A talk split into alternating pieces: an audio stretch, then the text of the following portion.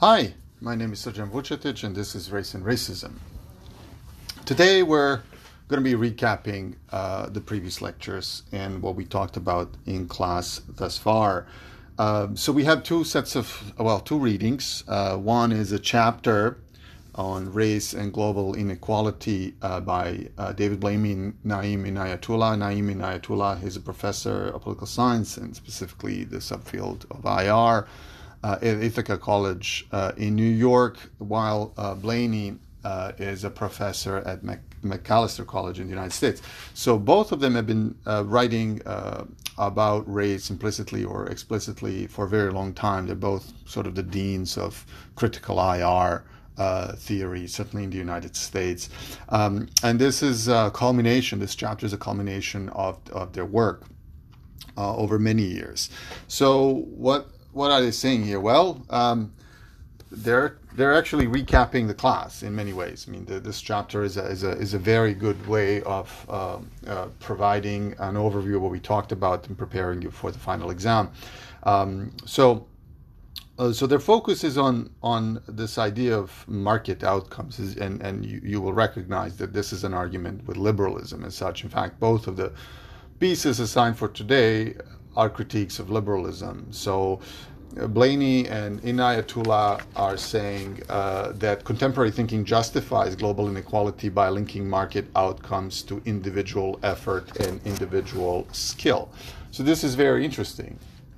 Um, uh, the Western construction of the global South or the Third World uh, is more likely to to be taken as authoritative knowledge uh, simply uh, because of uh, the dominance of a Western perspective uh, provided by Western scholars and uh, provided with either the subtle, subtle or explicit intention of advocating, defending, or legitimizing Western interest, values, and, and beyond.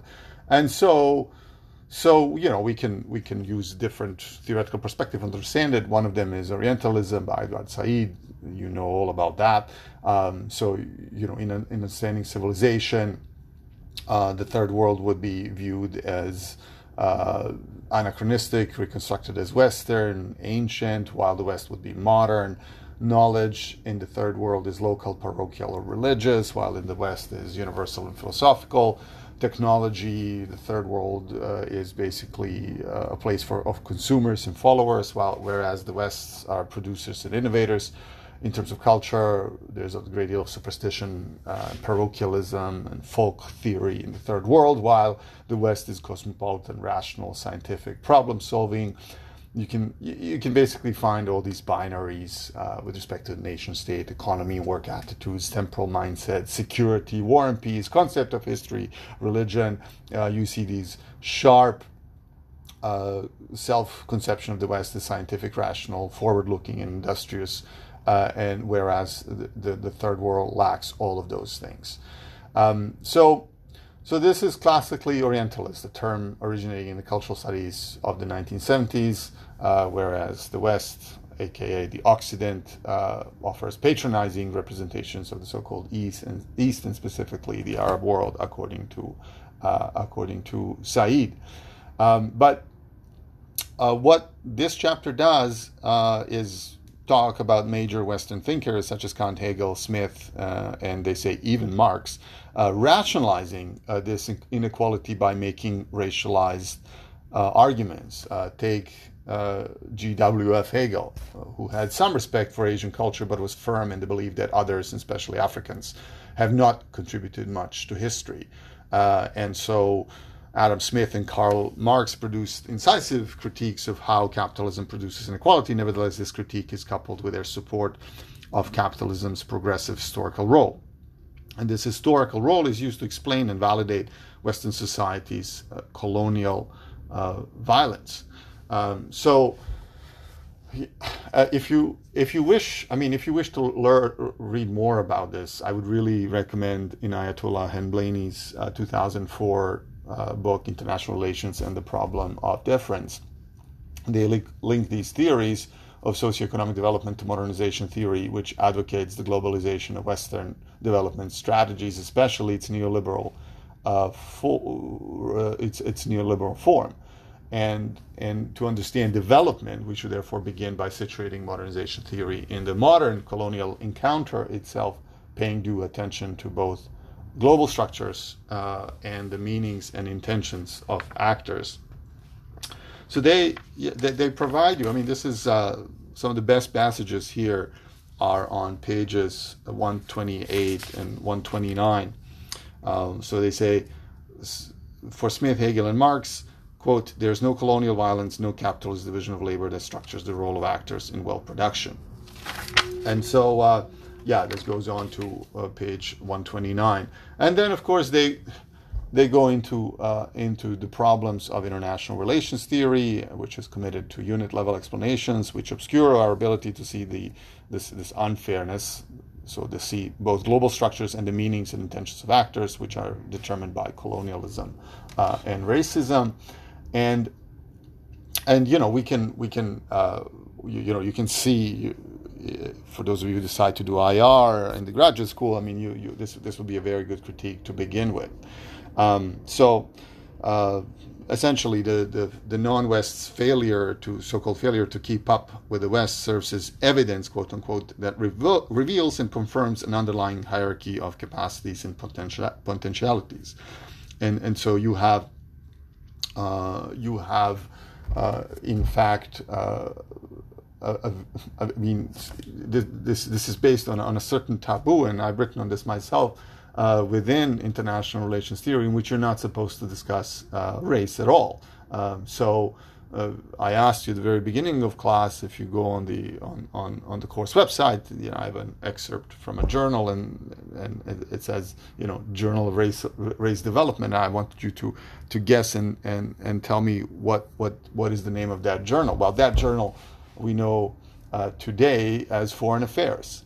It was the original journal for American and International Relations here Scholarship, and its title was Journal of Race Development. The stated purpose of the journal was to present ideas about what the methods the developed peoples and specifically colonial administrators could use to uplift backward and underdeveloped races. So and contrary to what almost all standard IR textbooks say, the object of inquiry that gave rise to the discipline in international of international relations was not the international so much so much as this interracial. Uh, it was essentially to protect a global white supremacy. This is something that Mills talks about uh, in in his chapter, which we'll talk about next. So. So the the Inayatullah and Blaney chapter is uh, is saying this uh, in a much more eloquent way. I mean, essentially, um, they're saying this racializing move is built into the very methods by which we study international politics and specifically global political economy, which is which is their their focus. Um, uh, say you know you should never privilege the causal, uh, causally privileged individual traits and efforts that rule our thinking about why some nations fail and others succeed. Um, and so they use uh, Jeffrey Sachs's work uh, as, a, as, a, as, a, as a target. Um, and so, uh, you know, when we think about third world states, uh, there we, we should be um, not thinking that you know they are formal sovereign entities responsible for creating their own wealth through their own resources. This uh, no state is ever strictly sovereign. Uh, Canada is not sovereign. The UK is not sovereign. France is not sovereign. I mean, sovereignty is always shared. But here, what they're saying is that we have to consider the historical context. These states are also functionally and hierarchically differentiated as colonizer versus colonized, developed and underdeveloped and they you know they have this story box at the very end of the chapter in which they you know uh, uh, invite you to uh, to look at uh, trade patterns um, about the division of the world right uh, the, and they're astounded by the stickiness of historical patterns when we you know recognize that the overwhelming majority of third world locales produce the same products that their colonizers cultivated and extracted often a hundred years ago.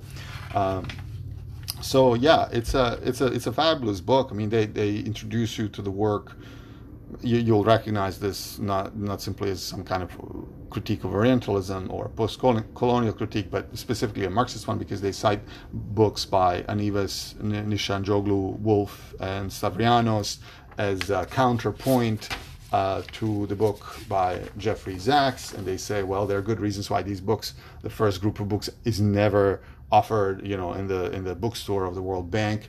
Um, so uh, yeah, in this in, in this latter story, um, the you know the key once again is the long 16th century. This period between the 14th to 16th or 17th centuries uh, was ex- crucial. This is this is we're now coming back to the very beginning of the class where we t- talked about Ramon Grosfoguel's piece, um, in which uh, you know political, cultural, economic uh, diversity was high. Um, and uh, and what we don't understand is that at that time, uh, political borders were porous and effective. Governance disappeared the further one moves from the seat of, of rule. Uh, rulers were usually satisfied with tribute, leaving localized authority structures and economic practices in place. And and yeah, I mean, it was very hard at that time to talk about developed versus developing world. But then th- there was no such thing as initial state of poverty, and then something, of course, changes, which is uh, colonialism uh, and and the introduction of of of uh, racism to justify it, uh, and and so slavery and things like that, uh, which we talked about.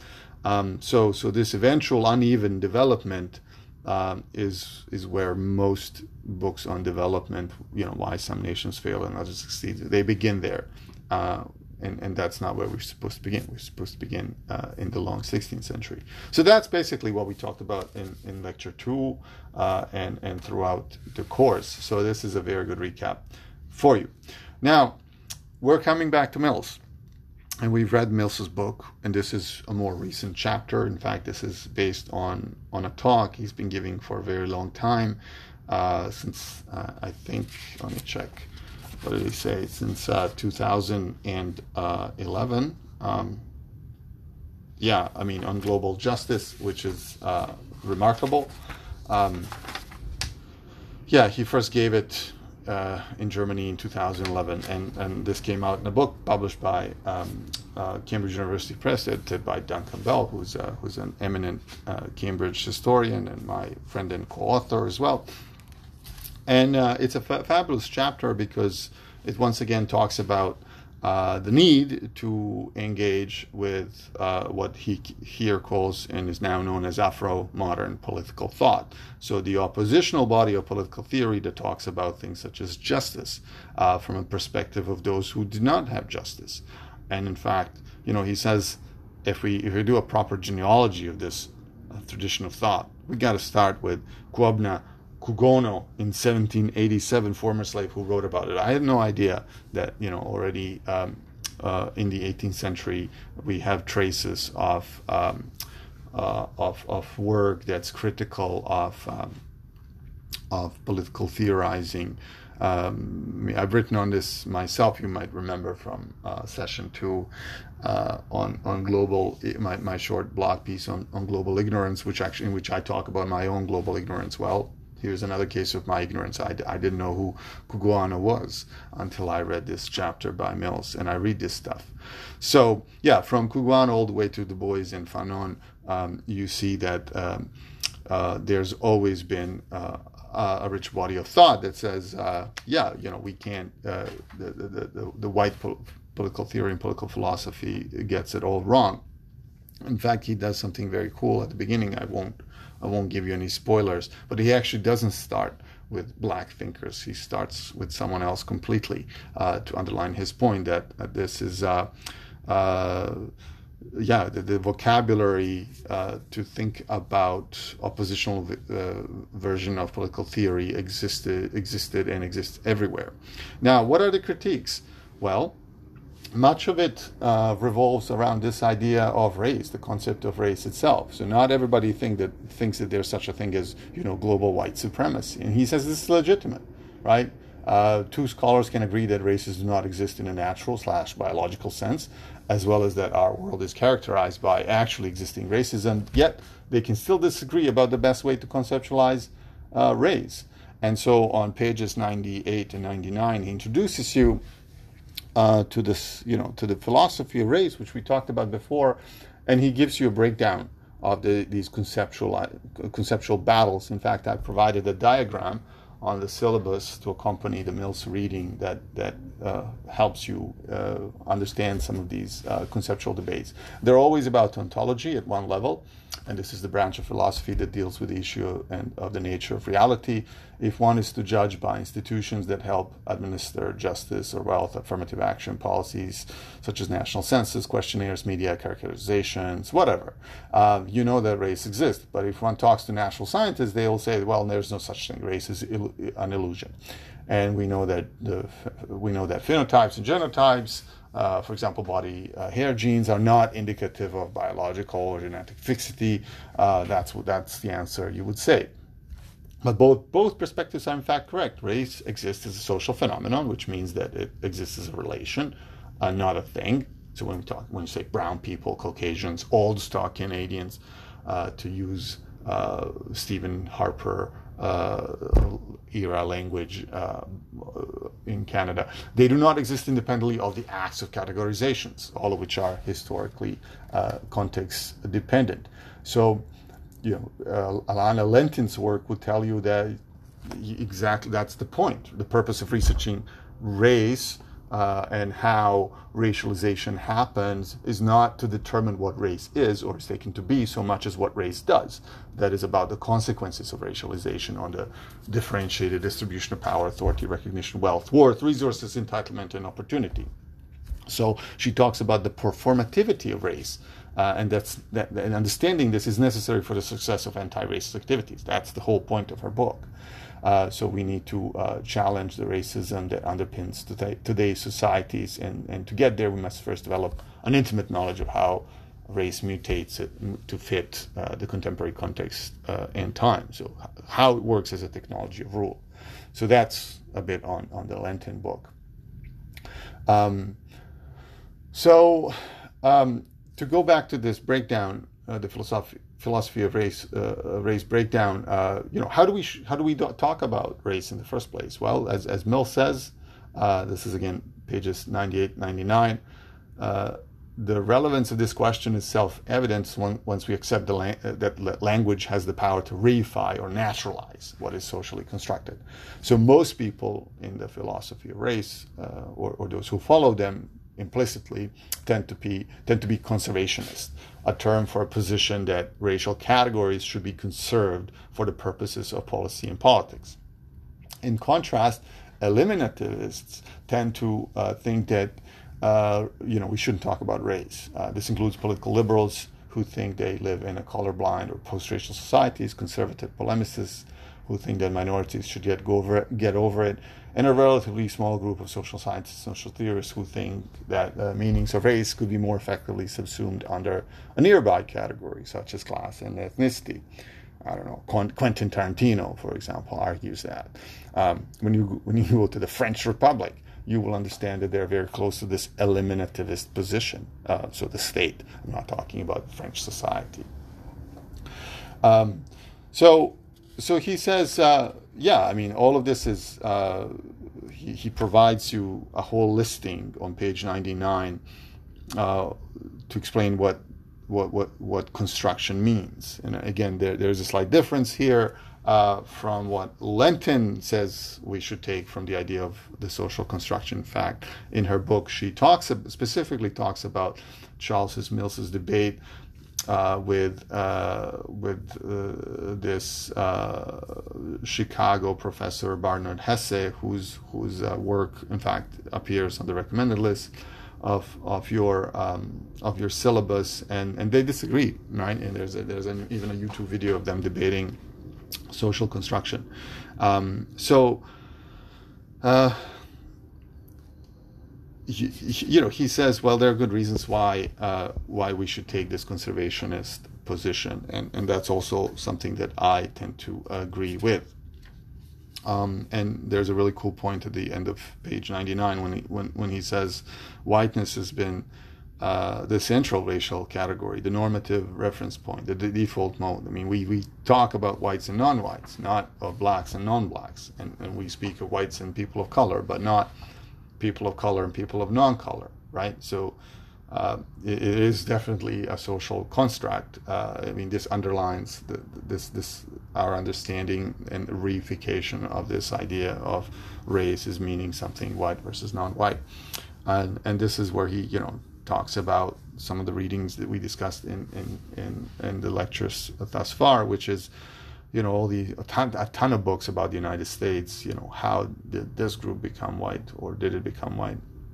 You know the Irish, the Italians, the Jews, etc. Um, and then uh, yeah, he says uh, uh, race. This is the title of the subsection. Could could be seen not merely as an institution, but an, institution so important that would that would arguably count as part of the basic structure of of uh, of, of, of the modern state. And then you know this idea of a racial state associated with the work by David Theo Goldberg is is precisely right. He says. Um, so um, it's uh, yeah. I mean, so he at some point he discusses uh, international uh, relations scholarship, which is uh, helpful for those of you who are interested in this field. And he says, you know, his own work, and he's been talking about global um, white supremacy for a very long time, and and uh, and he says, yes, this has been objected to many, many times, uh, and we can even talk about which part of it was most objected to, global white or supremacy. Um, but he says like the case for the for this concept can be made even stronger if we if we take into account the actual patterns of international relations and communication. You know, there was no white supremacy headquarters. There was no you know, there's no phone number or, or a website you can go to. Oh yeah, who where where is this global white supremacy center? But um, just because there's no centralized planetary seat of formal white governing power, uh, that does not mean that there is a, there's not a binding transoceanic and, and transsocietal uh, community or links. So racial ideologies circulated globally. Assumptions of non-white inferiority and the legitimacy of white rule are taken for granted. Um, and and he talks about the you know Paris 1919 or post World War One Versailles Conference where uh, the six Anglo-Saxon nations came together to stop Japan from uh, introducing the so-called racial equality clause into the League of Nations covenant. This is a really interesting uh, history. We don't we don't really know it well in Canada, but we were part of it, uh, and and to uh, it's interesting how uh, this, this Anglo-Saxondom of, of, the of the early 20th century is being reconstituted today uh, through things such as CANZUK and the Five Eyes.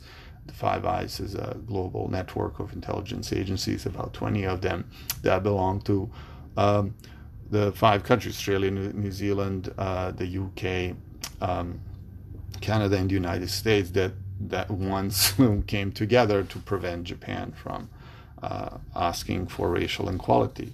So, so he says, yeah, this history needs to be understood. Uh, we are and it is and it was understood by Afro modern political thought. So what we're doing right now is recovering a concept a concept that was obvious and uncontroversial to theorists uh, back then.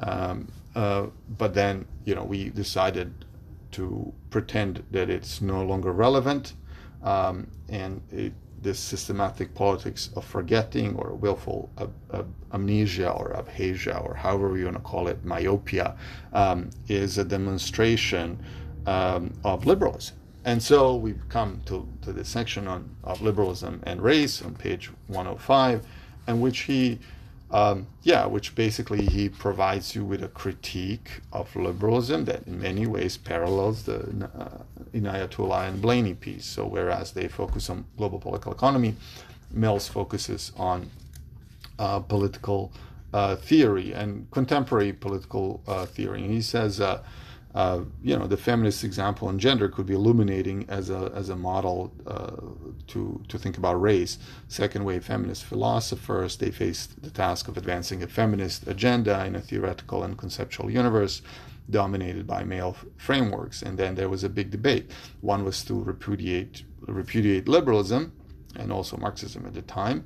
Uh, another approach was to argue that liberalism's key assumptions and values were not intrinsically problematic but needed to be recast uh, or rethought in the light of its sexist inclusions. Um, so, so yeah, you could see that uh, you know his own preference and I guess evolution as a thinker is uh, from Marxism to to what we talked about before. Uh, he calls uh, black uh, radical liberalism, and he reconceptualizes liberalism, and and he says that this would have several virtues, and he provides you know provides you with. Uh, uh, with with said virtues. In fact, this is all coming from his book "Black Rights, White Wrongs: The Critique of Racial Liberalism," which is from 2017. It's sort of a sort of you know lar- large Oxford University Press book uh, that talks about this his entire opus of work. So, so this helps us then set up the discussion on race and the rethinking of justice, uh, which is the last um, uh, section of of his chapter. And you know, this is he comes back to this idea, the need to decolonize what what he and others think of um, imperial liberalism. And he, again, he t- talks about feminist liberals uh, as being right to, in, in trying to reclaim rather than repudiate liberalism. And he thinks that this is uh, this is the right approach. Um, and so and so he provides you with his case. He makes a makes a very strong case. Um, in, in adds, which brings us back to this philosophy of race, ontological discussion from the beginning. Race cannot be subsumed under other, other core categories of justice because other metrics of social oppression also exist, such as gender and race. Um, so, so at the very end, he makes a case on for um, the concept uh, uh, of corrective justice. This is what he talks about the R word reparations, and you know I invited you before to comment on that and think about it. Uh, provided you with some questions that you can respond to um, in your in the discussion board as well as in your blogs. So this is uh, a, a, recap of that discussion that we had, and and you know it provides you with. Uh, um, uh, with with lots of food for thought. I, I, particularly like his analogy on page 117 when, when he says, "If I give you twenty dollars uh, because I'm feeling sorry for you, that's not the same as if I give you twenty dollars to repay the money I borrowed you from you last month." In both cases, $20 have gone from me to you, but the first case is an act of charity, while the second case is the repayment of a debt. So the answer to the question of what nature of transaction depends, uh, should we should have depends not merely on the material transfer of a $20 bill, so that's this kind of objective transfer, but but on the intersubjective or subjective description uh, under which it is carried out. So we have to understand that this is happening because it's the right thing to do, not because you know we feel sorry for the third world or the global south. Um, so, um, and I also like his discussion on page uh, 118 about the point uh, concerning memorialization. Uh, so you know, wh- whenever you travel to capitals of Western cities, especially of white settler states, uh, you'll have uh, no shortage of museums and memorials devoted to various aspects of World War II and the Holocaust.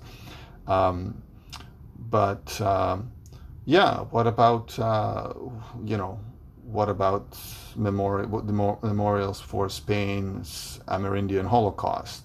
or the South Asian victims of avoidable famines under British rule. So, specifically, he's thinking about the 1943 Bang- Great Bengal famine, in which millions perished because the British High Command thought that you know they should send food supplies to places such as Yugoslavia and Greece, which were under Nazi occupation at the time, rather than to Bengal, which they ruled uh, you know, which was part of the British Empire.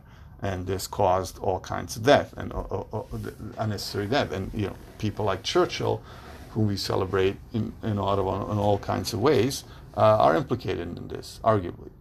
Uh, so, what about uh, the Congolese who died under Belgian King Leopold II? Um, and you know, of course, every every debate this past summer was precisely about that. What do we do with King Leopold statues in Belgium? Most of them were taken down, in fact. So uh, yeah, and he also mentions uh, Germany. You know, why Germany is pretty good at at uh, atoning for its uh, crimes between 1933 and 1945. Well, what about the Nama and Herero people that were exterminated uh, in German Southwest Africa? And yeah, this was essentially he calls it Vernichtungsbefehl, um, an order to exterminate people which is you know one of the first cases of modern genocide. And he talks about British and French and others. Certainly can talk about Canada as well. Um, so there you go. I mean, his conclusion is that race can only be transcended by facing and working through it, not by evading it. And that's that's the kind of basic uh, con- uh, constructionist uh, uh position. Uh, so you know, instead of eliminating it, we should uh, work through it and that's something that I agree with.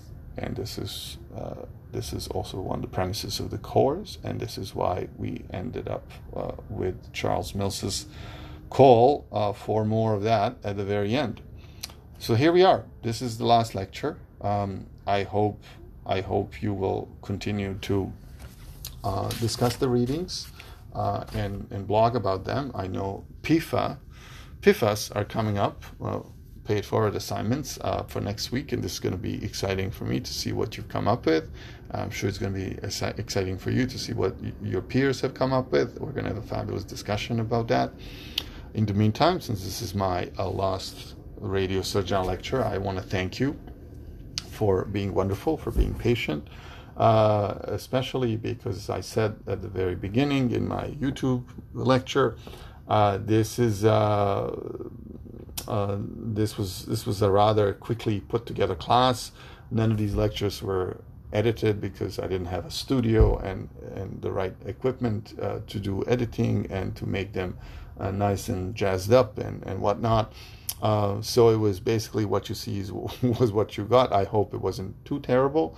Uh, apologies for all these interruptions, police sirens, paramedics, uh, LRT, kids coming into my into my room while I'm recording this. I, I hope that was uh, forgive uh, that you'll forgive me for that, and I thank you again for listening. And I look forward to the next steps in our class. Uh, and of course, uh, wish you all the best. Uh, take care of yourself and of each other. And until the next class in ECH or API. Thank you.